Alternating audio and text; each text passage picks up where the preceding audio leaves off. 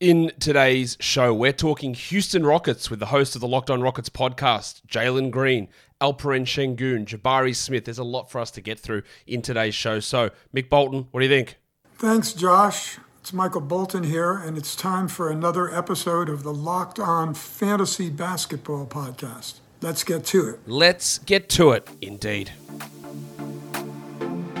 You are Locked On Fantasy Basketball, your daily fantasy basketball podcast, part of the Locked On Podcast Network.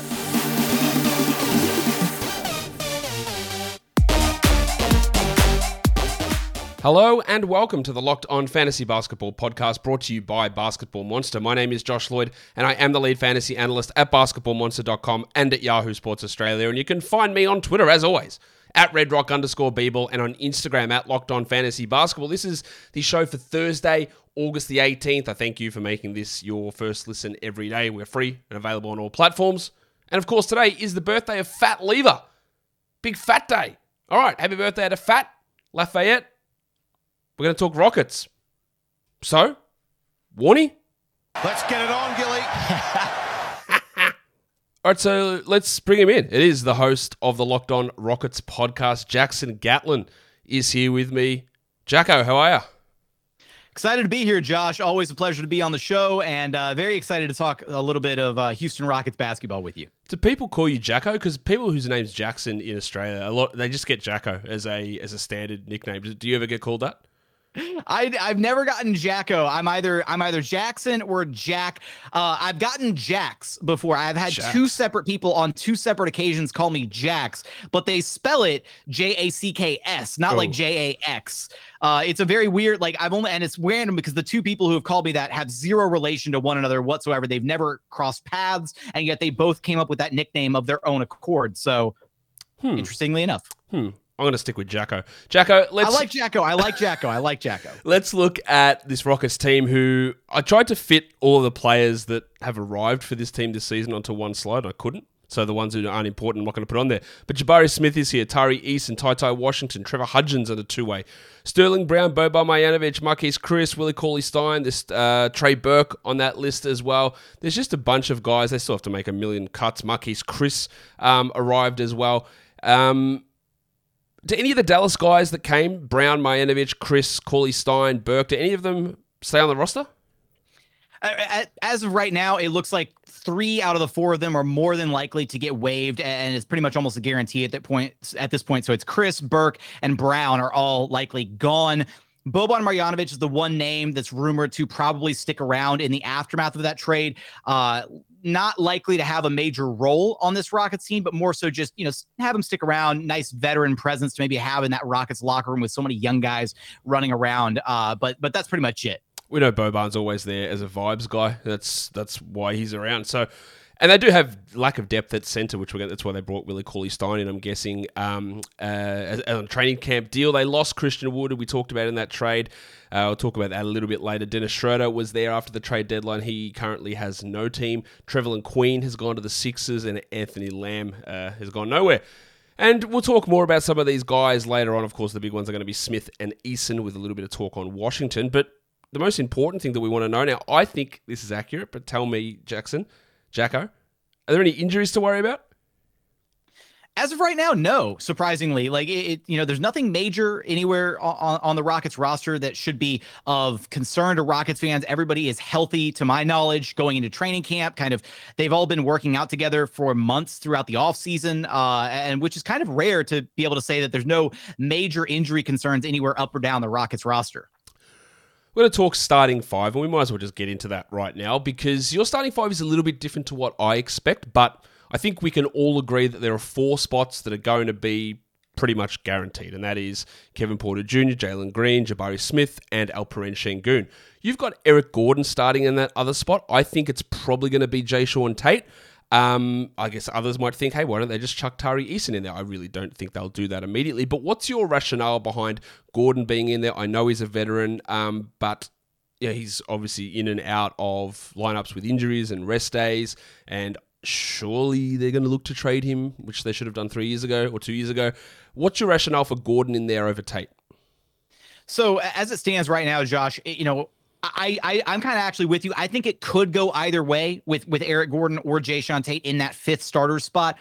My gut wants to say it's Jae'Sean Tate for a handful of reasons because he became a starter under Stephen Silas 10 games into Stephen Silas's head coaching career, hasn't looked back, has always been a starter, has earned the trust of Silas and that coaching staff, is viewed as a veteran for this Rockets team. However, when you look at the one shortcoming to Jae'Sean Tate's game, it's that he's not a shooter. He doesn't space the floor. And even though there's reports that he's, you know, vastly improved his three ball this offseason, if he comes into training camp with a heater and he's shooting above 35% from beyond the arc, then maybe that changes the the calculus on this entire situation.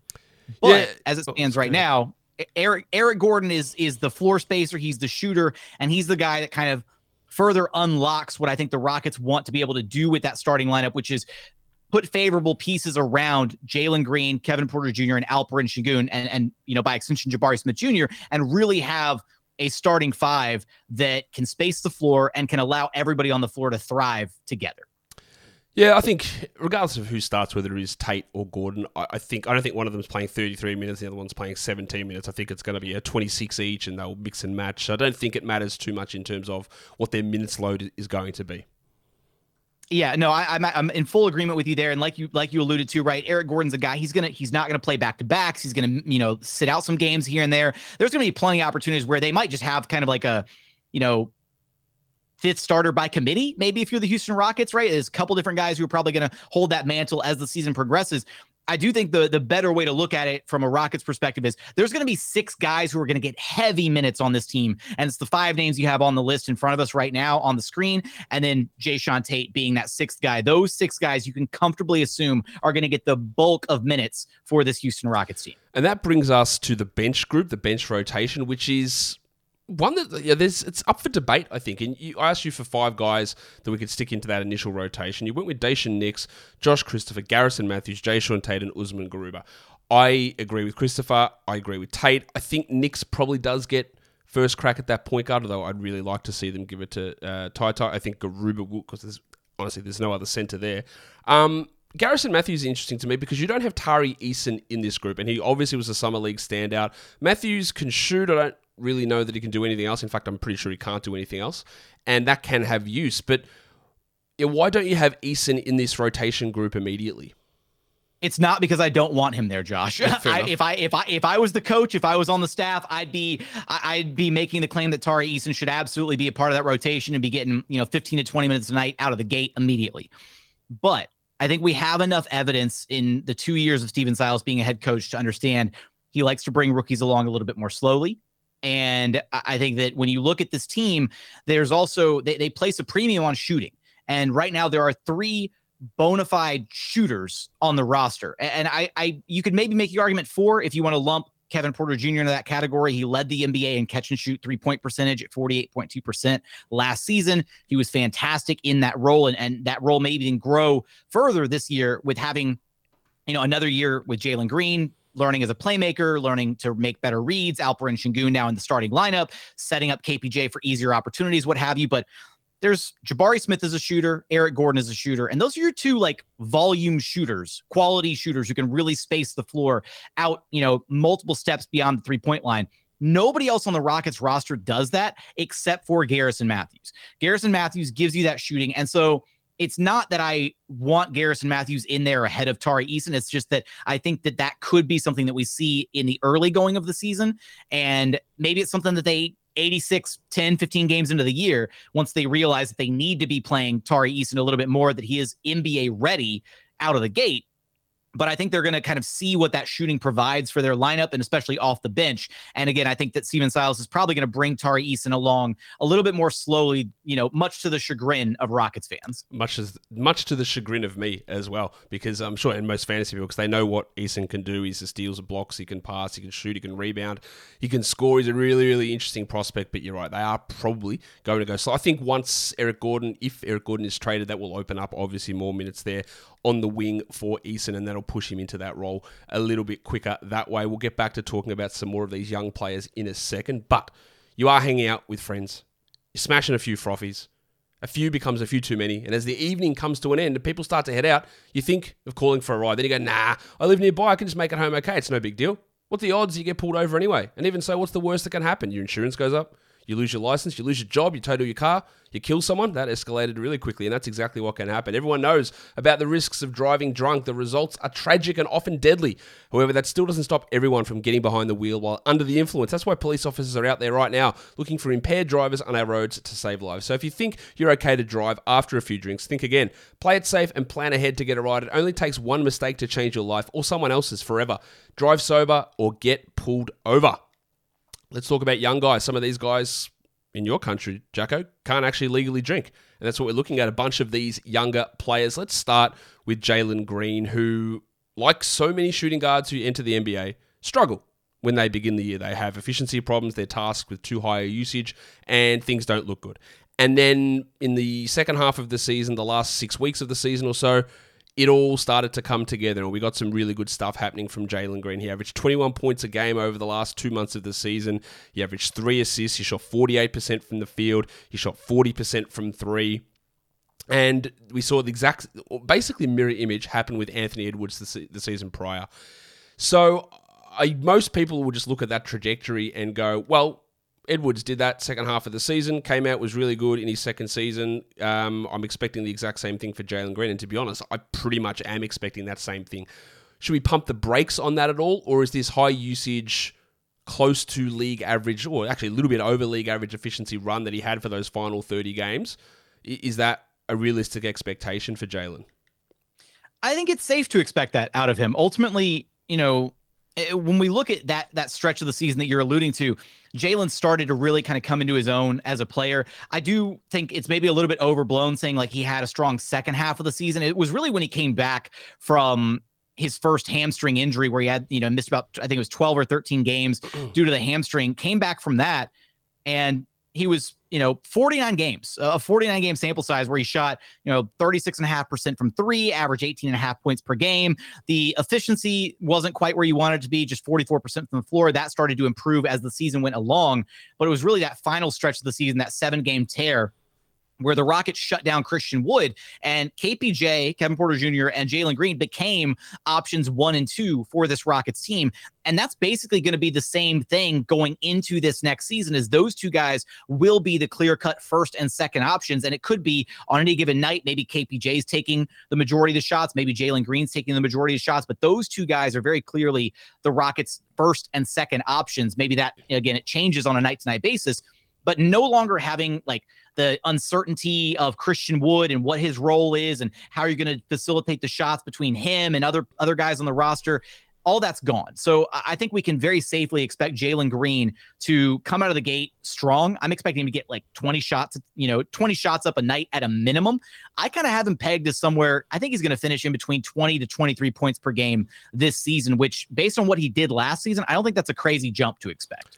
I've actually got him at 24 points per game for this coming season. And I think the big thing that's going to be interesting with him in fantasy, and like we can look at his ranks on sites at the moment, and they're way too low. It's going to come, it's going to come way up, and I think he's got potential top 40 numbers. But the thing that does hold him back from his rookie season is extraordinarily low steals and quite low assist numbers. Um, do you think that he'll be tasked with running the offense more in terms of running pick and roll and getting that assist number up? Does he have that ability to go from like three assists to five? Because that's that's going to be for people playing fantasy. That's going to be the big determination whether he's a top fifty guy or a top twenty five player. I, would say I, I would say the scoring I feel incredibly confident about. The yep. assist numbers, not so much. And it's not that from a basketball perspective that's that Jalen's not capable of doing that. But I think that the way that the Rockets are going to try to utilize a lot of their offense this season, I'm hoping Alperen Sengun's numbers are the ones that are actually going to be the ones to soar a little bit more. The way that I'm hoping to see Stephen Silas really implement some of these guys offensively. It, it kind of also comes down to if he's going to stagger Jalen Green and KPJ, because if Kevin Porter Jr. and Jalen Green share the floor all the time together. If their minutes are basically mirrored, the ball is more oftentimes than not in Kevin Porter Jr.'s hands, and Jalen Green is effectively playing off the ball. He can still create in that role. He can be the secondary creator. He can be the guy, you know, uh, you know, second point of attack offensively after the initial action, whatever but he's not the type of player that you just give the ball to and say, all right, you're going to bring up the ball for 15, 20 minutes a night. At least that's not how the Rockets utilized him last season. And I'm not expecting them to change that dynamic overnight going into this next season. As people who are watching here on YouTube, you can see the list of all of the young guys they got on this team. I'm going to talk about Sengun and Kevin Porter a little bit later. Let's talk quickly about Jabari Smith. A lot of people were disappointed with his summer league, um, but part of the thing with Jabari was he was never going to be a high usage number one offensive guy. We knew that. His value is in being a complementary offensive guy who can be a good shooter. And the shots didn't go in. Who cares? There's like five games. Like no one cares about that. But being that really strong defensive presence. And I thought Jackson, he basically just did what I would have hoped that he would do. And what he did in Summer League should just re- relatively easily translate over to the NBA. Absolutely. No, and, and I thank you, Josh, for being one of the people who say, you know, I don't care about a five game sample size, right? We see we see players go through stretches of hmm. five, 10, sometimes 15 games where they're slumping, they can't hit anything, couldn't hit water if you fell out of a boat. It's unfortunate that it happened to Jabari in summer league when he had a chance to really showcase himself. When you had other top talent there like Paolo Banchero and, and Chet Holmgren having some you know games where they showed out a little bit offensively. But I agree, defensively, he he actually impressed me more than what I was expecting from a defensive standpoint. And I think some of those stats are going to be easily translatable. I think he's going to get, you know, I think he's going to get blocks every game. I think he's going to get steals every game. I think he's going to be really involved in what the Rockets do defensively because he's going to kind of have to make up for some of the shortcomings of Alperen Sengun defensively. And I think that he displayed that ability to kind of be a defensive presence, less so in line with just being a good one-on-one defender, a high quality one-on-one guy, but somebody who kind of changes the complexion of your defense as a whole. And I think we saw that very much on display in summer league. He's going to slot right into the Rockets and he's going to get some of the easiest shots of his entire career playing off guys like Jalen Green, like Kevin Porter Jr., like Alperen Sengun. Those are types of creators that the Rockets unfortunately didn't have at their disposal in summer league. And so Jabari is going to be effectively at times like the third, maybe even the fourth option offensively. And he's just going to be able to really make his mark felt on the defensive side of the floor and then, you know, hitting spot up shots on the offensive end.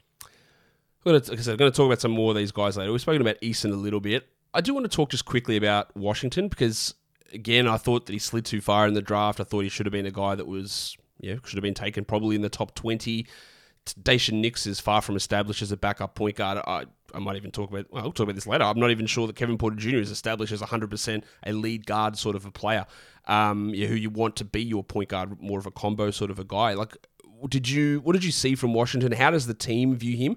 I'm assuming they don't look at him as like a just you know he's a late round, late first round guy. He's more of a player who they think that yeah, fell a little bit, and they've got a lot of value in that selection because I believe they traded back up to get into that uh, 29 spot. Um, so how are they viewing him? Like, is there future starter upside in Washington? Do they think? I think that when you look at where they where the Rockets organization is at with the confidence that they have in both Daishen Nix and Ty Ty Washington, is that for starters, it's almost like they're hedging a little bit, right? Yep. Th- this is going to be an incredibly important year for Kevin Porter Jr. You mentioned he might not be true lead guard material. I- am right there with you, Josh. He might not be. Yeah, there's a lot of potential there, and he's flashed a lot of that potential. This season is going to be incredibly important for the for what KPJ's future is, both in the NBA and for the Houston Rockets. And so to have two backup guards in Daishen Nix and Ty Ty Washington that have shown uh, the flashes of talent that we've seen out of them is really nice to be able to have to kind of, all right, maybe KPJ doesn't work out. Let's go to the young guys and let's kind of see what they give. I loved what we saw out of Ty Ty Washington in, in Summer League. I think that he has an incredible feel for the game so far at a very early age. Right, he had you know the 17 assists at, at, at, Kentucky, which is just absolutely ridiculous. I think that was a school record, if I'm not if I'm not mistaken. I'm I'm going off memory here, but what we saw out of him is a guard who's comfortable both operating with the basketball in his hands and off the basketball. He really is kind of a combo guard in every true essence of the uh, of the term. And I think we saw that on display in summer league because he had to play off of other guards quite a bit, like Daishen Nix and like Josh Christopher, guys who were kind of commanding the basketball quite a bit more. But then he also had those opportunities, especially in transition, which is where I thought he absolutely flourished, was getting the ball, pushing the pace in transition, and just having that feel for the game, creating easy opportunities for his teammates, guys who unfortunately in summer league weren't hitting the majority of their shots for the Houston Rockets, but just that ability to drive in, collapse the defense, find the open man, and he's got an incredible floater game at this stage in his career. I've told this story a couple different times, but in summer league, I was sitting there watching him get shots up before the game, everybody else was shooting threes around the perimeter and Ty Ty Washington was just camped in the paint about five, you know, five to eight feet away from the rim and was just tossing up floaters and was just ping ponging back and forth from, you know, like left block, right block, center, left block, right. He made like 20 in a row before he finally barely missed one off the back iron. And it was like effortless for him. It's going to be interesting to watch. I think he's a really, really intriguing player who did have some challenges at Kentucky, but we've seen so many guards at Kentucky have those challenges and then they just disappear when they come to the NBA. So we'll see exactly how that looks for uh, for Ty Ty in a Houston Rockets uniform. Jackson, are you a big uh, Davis Mills guy? Uh, not particularly. I'm just not a big football guy, unfortunately. Sorry to let you down, Josh. Well, I was just going to say, because the Houston Texans your uh, your local team in Houston, they've got a preseason game coming. And if you want to look at all the odds, the lines for any preseason action across the NFL, betonline.net is the fastest and easiest way to check in on all of your betting needs from your favorite sports and events. It's the number one online source for odds, lines, and games. That might be Major League Baseball. Maybe you're more of an Astros guy. NFL, NBA, NHL, combat sports, esports, or even golf. BetOnline continues to be the top online resource for all of your sports wagering information from live in-game betting scores and podcasts. The Texans are actually three-point favorites against the Rams uh, in preseason. That might be the last time they're favored all season. Who knows? But if you want to check those odds out, you can do it over at Bet Online. So head to Bet Online today or use your mobile device to learn more about the action that is happening today. Bet Online is where the game starts. Okay. What other questions do I have for you? This is an interesting one. What's the motivation of this team this season? Hey, Josh. Oh, did I freeze? You froze. Yeah. I let you get through the ad read so it'd be easier to cut later, but you're frozen right now. So if you want to just restart it really quick and see if we can just continue. All right, so I don't actually know what's going on with the camera, why it keeps frozen, frozen, freezing. But I am back here um, now. We're ready. I'm animate. I'm ready to go, and we're here to talk about the Rockets and their motivation for this coming season. Um, Jacko, like, what are they trying to do? Are they are they going to try and win, or is it going to be another season of um, you're losing to get a high draft pick. Do they even need to stop playing guys to be bad? Like we've seen that you know, over the course of the year. We saw Christian Wood and Dennis Schroeder miss time down the stretch last season. But are they actually are they going to have to move into a situation where you know, Green doesn't play in end of March and April, or Kevin Porter has to sit down, or they just be bad enough anyway? I think you could argue that them sitting Christian Wood actually made them slightly more competitive to end the year last season. Um, but so it might have been to their detriment, but they still wound up, they, you know, they, they had some really competitive games there down the stretch uh, with some other teams that were trying to bottom out uh, as beautifully as possible as is one to do at the end of a, a season like that. But no, I think this year, Josh, it's still going to be all the emphasis is still going to be placed on development, right? It's still going to be placed on seeing what they can what they can really grow here in Houston. But what I'm most expecting to see from this Rockets team is is more so of an identity shift, and I think that they managed to do that with the players that they drafted, guys who are you know, guys who pride themselves on what they can provide, uh, you know, from a defensive standpoint on the basketball floor, like Jabari Smith Jr., like Tari Eason, even Ty Ty Washington, a guy who's, you know, taken taken pride in the defensive side of the basketball, adding names like that to this roster, and then you add a guy like Lionel Hollins to the coaching staff under Stephen Silas, kind of that enforcer on the coaching staff, somebody who can help hopefully get a good defensive foundation for all these young guys kind of established and then being able to build up from that point. I'm not expecting them to be even remotely in the play in discussion. I think that when you look out west, there are conceivably like 11 teams that are all vying for uh, you know different spots out west for the for the 10 you know overall play in spots and somebody's going to be disappointed of that of that group of 11 teams i think right now there's what rockets thunder the Jazz are going to be safely tanking, and then the Spurs. And then past that, everybody else wants a taste of that play in tournament. So the Rockets aren't going to be able to make it to that. They're not making that jump. Any Rockets fans who think that jump is possible, I'd say temper your expectations. That said, I don't think they're going to be tanking either. Like, I don't think it's going to be rolling out there intentionally trying to lose games. It's going to be, we're going to throw the young guys out there. And if they win some games for us, great. If they lose some games for us, that's great too, because it's all at the end of the day about development and seeing what they have with this core of guys. We've talked or alluded to or mentioned that they traded Christian Wood and there was some issues with Christian Wood in the locker room and him complaining about touches and suspended for a game and all that sort of stuff. So, was the trade of Christian Wood about getting Christian Wood all the way out of this team, like get him out of here? Or was it about we're opening up minutes for Alperen Sengun? Or is it a little bit of both? I think it's a little bit of both, honestly. Uh, you know, I, I think it can be both.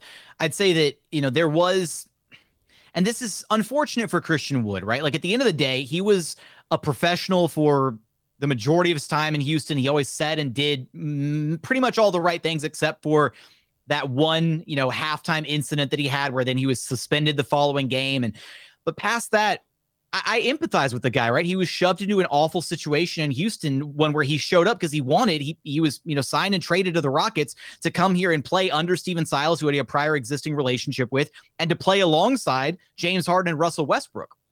And then those two guys are gone, and he's shoved into the spotlight as this like pseudo number one option. That's just not what he is, right? Christian Wood at his best is probably a third option who, you know, needs an alpha in front of him to probably keep him in line on the floor, which is why I'm actually optimistic that he is going to find a lot of success with the Dallas Mavericks. I do wish him all the best, you know, in, in his future career endeavors. I don't, you know, harbor any ill will towards him as a player.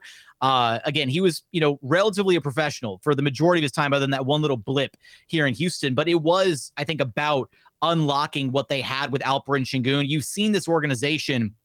Originally, they had Daniel and Christian Wood as the starting front court at the starting point of this past last season. And then they realized, oh, Alperen Sengun is much more NBA ready than we thought he was, and we need to find a way to get him into the rotation. And it got to a point that what 15 games into his four-year contract with the Rockets, they decided to bench Daniel Theis and just start handing him DNPs because they needed to prioritize getting actual minutes for this young Turkish big man who really started flashing a ton of potential.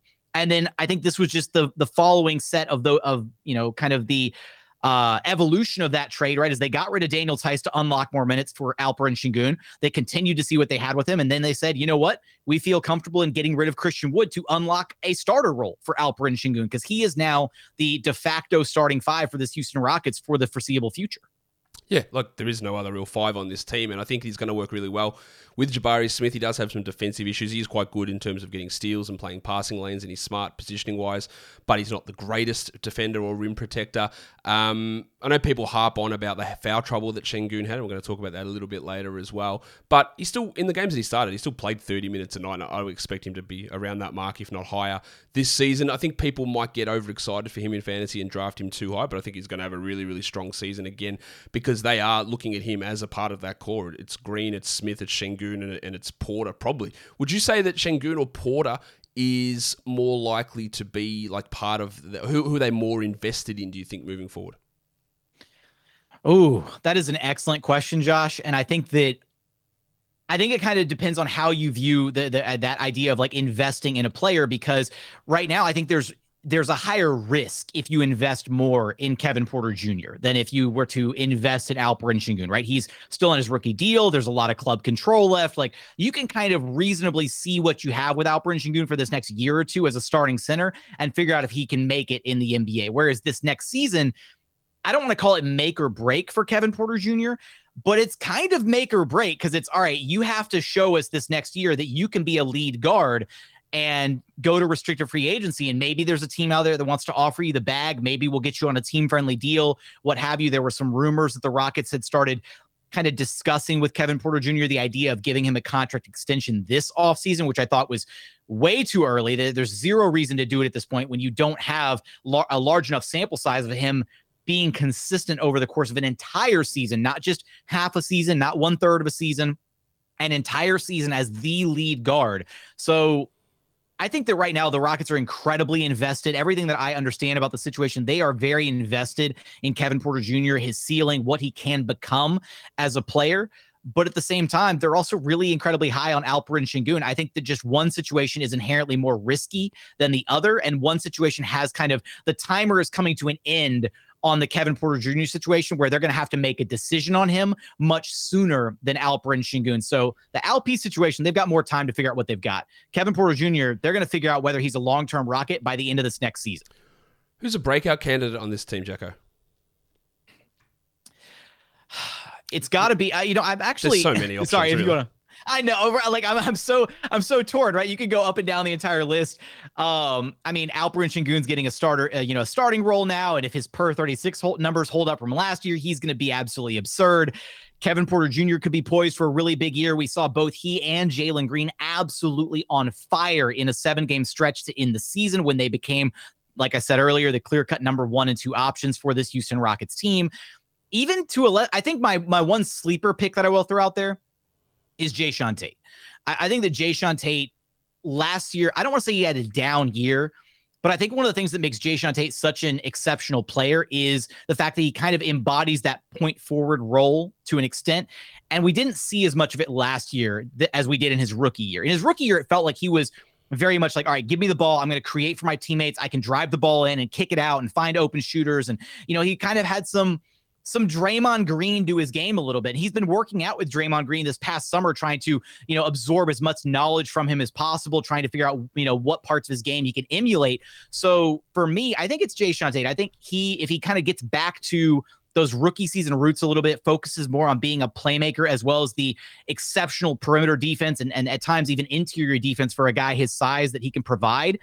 If he comes in with a three ball, then he suddenly becomes one of the premier 3 and D wings and it's not even it's a disservice to call him a 3 and D wing for everything else that he provides but he becomes one of the premier like defensive three point specialist point forwards whatever you want to call him in the league if that three ball becomes a real thing Interesting. I'm uh, I'm not as high on Jae'Sean Tate really. I think he's fine. I think he's like probably best for me. Best case, he's like an eighth man on a fringe playoff team or a seventh or eighth seed. That, that's where I see his career going. But you watch him a lot more closely than I do a lot more times. So it's interesting to get a different perspective. I'm just not as high on him, and, and I do think that you know within time he's going to be replaced by Tari Eason in that group. But again, if he does come in and starts banging in 38% of his threes, then there is some real upside there. I'm just I'm just not as sold on Tate. What about the other side of things? A regression candidate. I, you know, as far as a regression candidate goes this season, it's not. I don't think there's anybody on the roster that's really set up for kind of regression. I don't. I don't see anybody that's going to be taking necessarily a smaller role than they had this past season. Maybe depending on how the wing minutes kind of shake out, Josh Christopher could be a guy that maybe gets squeezed a little bit for some minutes here and there. Because I think that the Rockets roster, I mean, you, you consider how they're trying to balance things here. You imagine KPJ and Jalen Green are getting 30 plus a night. Jabari's going to get, you know, 30 or so minutes a night. Sengun's getting 30 something at the five. There's only so many actual wing minutes to go around on this roster. And I do worry that Josh Christopher may be the guy who finds himself kind of at the short end of the stick of those of that like minute squish. So I don't want to say necessarily a regression for Josh, but he was one of those players that definitely found more rhythm the more playing time he was getting. And if he finds himself just getting, you know, an inconsistent, you know, 10 to 12 minutes a night, eh, you know, if that, because there's so many other, you know, there the the rest of the minutes for the guard rotation are being taken ahead of him, then he could be a guy that actually winds up struggling a little bit uh, just to kind of find his role within this within this team within this system. I think yeah, that, that's fair enough. I, I think that Garrison Mathews' 26 minutes a night will probably come down this season. I, I don't see him getting, but you know, you, you're a little, again, you're a lot higher on him than what I am. It's a lot of rotation decisions that Stephen Silas has to make with this team. I think this one's obvious. Jackson, is this team better than last season? Absolutely. I, I think top to bottom, they're going to just just overnight by getting rid of Christian Wood and you look at their start what what projects to be their starting lineup this season, they're adding so much more size. And I think that's going to be the really important asset that's going to help them out a lot is because you can play a good defensive possession, you can force a miss. The Rockets got crushed on the boards consistently last season. They had Christian Wood at the five, they had Jae'Sean Tate, who is an undersized four at six foot four. Eh, you know, it was not great for closing out defensive possessions strong with the defensive rebound. They're going to have Alperen Sengun, who even though the rebounding numbers aren't like they don't jump out at you crazy off the page he's he does all the little work to secure team rebounds right? Where he'll box out he'll throw his body up against a big and he might not be the guy who gets credited with the board all the time but he's going to put in the work to make sure that the team somehow secures the rebound and then Jabari Smith Jr. Again, you're adding this front court. You go from six foot four and six ten to six foot ten and six foot ten. Like it's it, the the front court's going to be a world of difference. So yeah, I think this team is going to be much much better better off this year. And that's not even getting into the offensive side mentioned it a couple times. Kevin Porter Jr., Jalen Green, they have their kind of offensive identity more set in stone this season than they did last year. Jalen Green's not going to have to try and adjust to the NBA game as the season goes along. He's much more comfortable in his own skin as an NBA player now. Uh, top to bottom, much, much better team. Last serious question I've got for you. I think it's really, really a quick one. You can even just give a one word answer. Who's the most likely player to be traded? Um, and if, I'm sure, assume it's just Eric Gordon. Yeah, it's it's got to be Eric Gordon. And in fact, in all my projections, I keep saying you know, I'm like, look, if Eric Gordon's still a Houston Rocket by the time training camp rolls around, he's probably the de facto fifth starter. Um, but it's it's one of those giant sized ifs because the Rockets have had teams that have been interested in, in procuring his services the last couple seasons, uh, especially this last season. They just didn't want to bring back a late first rounder in this, you know, this past NBA draft. They've wanted and been adamant about receiving a future first for Eric Gordon for some time now and they're not really in a position where they feel like they have to move him. You know, he's one of those vets that it's kind of nice to have him around because he doesn't need the ball in his hands to impact the game at a high level. He spaces the floor. He likes being here. He's kind of bought into this role as the the veteran for this group of young guys. They all like having him around. He just built a house in Houston. He's content to be here. He's not like, you know, he's not chomping at the bit to get traded to uh, you know a contender and be out of Houston. He's not upset about the situation whatsoever. He's content with this role. Now, if that changes somewhere down the line because the Rockets get a package they can't resist, then that might be the case, and that's just you know that's just business at the NBA level. So, all right, let's move on to some fun stuff. People who have been listening to my shows will know what this is. So we're looking at these things that uh, they're on a website basketball index which i'm sure you've seen jackson. They've got a whole bunch of different like uh, metrics that they grade players on. And we're looking at the three point shooting talent the playmaking talent and finishing talent. Now three point shooting talent isn't who's the best three point shooter because yeah that's just going to be three point percentage. That's based on you know is that really the, the, situation that you always want when you're looking for a three? Because you've got to look at difficulty of shots, contested nature of shots, pull ups versus catch and shoots, um, your late shot clock, all that sort of stuff. So, who's overall the best three point shooter that graded out on this team? Who's the best playmaker? It's not the most assists, but the guy that was able to create the most passes, potential assists, scoring gravity, position of assists, all that sort of thing. And then finishing talent, not just about grabbing rebounds and putbacks, but not getting to the rim and driving and attacking. And all those things are important. They, they weigh a little bit higher higher in terms of your finishing talent. So again, I would just want to see how a, a local host would view these things versus how these metrics shake out to see how much you know, trust or faith I guess we can put in them. Not that I doubt that they're uh, the way they go about it. Now, three point shooting talent. Who do you think would have graded out as the highest three point shooting talent, given all that stuff that I clumsily just uh, described to you? Oh man, uh, and this is from last season, correct? Last, right, like full, full, full season. Yep, okay, full season. I'm gonna say it's it's it's either Eric Gordon or Garrison Mathews. It's got to be one of those two. I was absolutely amazed that it was neither of those two and it was okay. it was in fact Kevin Porter Jr. Now we look at him as a guy that can struggle with his shot, but you mentioned it earlier. He shot like he shot 38% from 3 over the last 2 months of the season. He was at 37 and a half over the course of the year, and because of the difficult nature of the pull-ups that he was taking and the self-created threes, yeah, he graded out as the best three-point shot. I was shocked. I was shocked that that was the case, but then when you look at it, I didn't realize that he'd actually shot 38% from 3 over the course of the season, which is a really really good number. So that's encouraging for his efficiency moving forward that he was actually that good from 3. I was really, I was really kind of going back and forth in my head about that. But when you started saying, you know, degree of difficulty of some of the shots and stuff, I started thinking, especially the late shot clock one, because Eric Gordon and Garrison Mathews shoot so many late shot clock threes that I really started thinking, okay, it's maybe that's going to like bump their metrics up a little bit. But yeah, again, I mentioned earlier, Kevin Porter Jr. was the best catch and shoot three point shooter in the entire NBA. Plus, he he got a lot of his opportunities off the dribble, self created. Um, so the degree of difficulty on a lot of his attempts were through the roof. It was really, it was really surprising for me to see that. But then I, I go back and look at it and go, oh, okay, look, that's that's some real scope for him to improve moving forward. And the other areas of his game, some of his two point shooting, but he put together that really strong season in terms of that three point shooting talent. What about playmaking?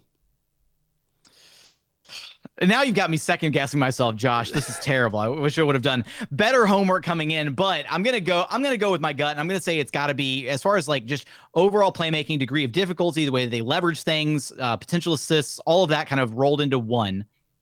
I'm going to say Alperen Sengun. I think he was th- second or third because it, it was Kevin Porter Jr. as well, which again, KPJ just just coming to the top of these grades. I'll I'll tell you now, he, he didn't finish top in finishing.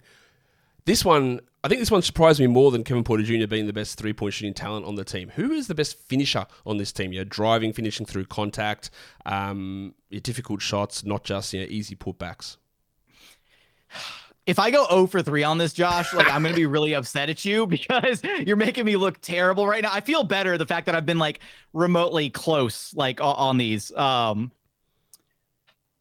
there's a part of me that really wants to say Eric Gordon, and then there's another part of me that really wants to say Alperen Sengun. and I'm like really close on both of those. I'm gonna go Eric Gordon, actually. It was Jae'Sean Tate. And that would have been my th- and that would have been my third. I'm like I'm running through these all in my head trying to think who is the best finisher, and Jae'Sean Tate's name is absolutely up there. Okay. All right. I like it. And you know what? It's not that I'm like blindsided by any of these. It's just trying to weigh like from what I can go off of off the eye test versus what we what apparently the advanced stats are telling us. I love I love this list though. It makes sense. It doesn't surprise me in the slightest. Here is another really interesting question. We talked a little bit about this earlier, and this is not I'm not trying to you know guide you in terms of which direction to answer this, but which player on the Rockets played the highest percentage of their minutes while in foul trouble. Now there is your definitions of what foul trouble means. I think it's like two fouls in the first quarter and three to five in the first half, whatever it is. But just yeah, it's in general it just vibes when we think, oh, a player's in foul trouble. Which player played with the highest percentage of their total minutes while in foul trouble? Oh man, I'm gonna go. I still I got I got to go with my gut here, and I gotta say it's you know, I'm gonna say Jalen Green. Jalen Green struggled with fouls a lot last season. It wasn't. It was, and I was shocked at this one. It was Jae'Sean Tate. He was okay. Okay. He was f- yeah. first in the NBA. He played 14.5% of his minutes in foul trouble. Sengun was like eighth in the NBA and second on the Rockets at about 10%. Tate averaged, I think, 3.9 fouls per game in his 26 minutes, which is quite a lot. Now, he didn't really foul out a huge amount, but he would always pick up fouls. And I, I, I was not. I was expecting Sengun just to be number one clearly on this team, but he wasn't. It was Tate who was right up there playing in foul trouble, but obviously. Yeah, I guess it goes to show that foul trouble doesn't always mean you foul out because uh, that wasn't really an issue for Jae'Sean Tate last season. Jacko, that'll do it for us. Sorry for the uh, the tough questions, but we're done. No, I, I, I love the tough questions. Those are great. And again, I wasn't. I I, lo- I love the answers because I started psyching myself out, especially after that first one with the way that you presented that information so beautifully at the top. But at the end of the day, uh, I, I love the information. I think it's I think it's a great use of the advanced stats. Let's check out what you've got going on at Locked On Rockets at the moment. Tell everyone yeah, we're just going through the off season right now. We've got a fun little what if series running over at Locked On Rockets, just trying to see what are some of the biggest what if scenarios across uh, the Houston Rockets franchise history. We just put out an episode, or we're about to put out an episode, I should say, about what if LeBron jo- uh, LeBron James had joined the Houston Rockets back in 2018 after they lost in Game Seven against the Golden State Warriors. So that should be a ton of fun to navigate. And then past that, we're breaking down all of the Rockets rookies, what they bring to the table. We've done breakdowns on Jabari Smith Jr., Tari Eason. We'll have one coming up soon on the backup point guard battle between Daishen Nix and Ty Ty Washington. So be on the lookout for that. Go check out Locked On Rockets. Go follow Jackson on Twitter, JT Gatlin. You can follow him over there. Jackson, thanks for coming on the show with me. Absolutely. Always a pleasure, Josh. And that will do it for today's show. Don't forget to follow this podcast on Apple Podcasts, Google Podcasts, Stitcher, Spotify, and on the Odyssey app. If you're here on YouTube, thumb it up leave your comments down below. Guys, we are done here. Thank you so much for listening, everyone. See ya.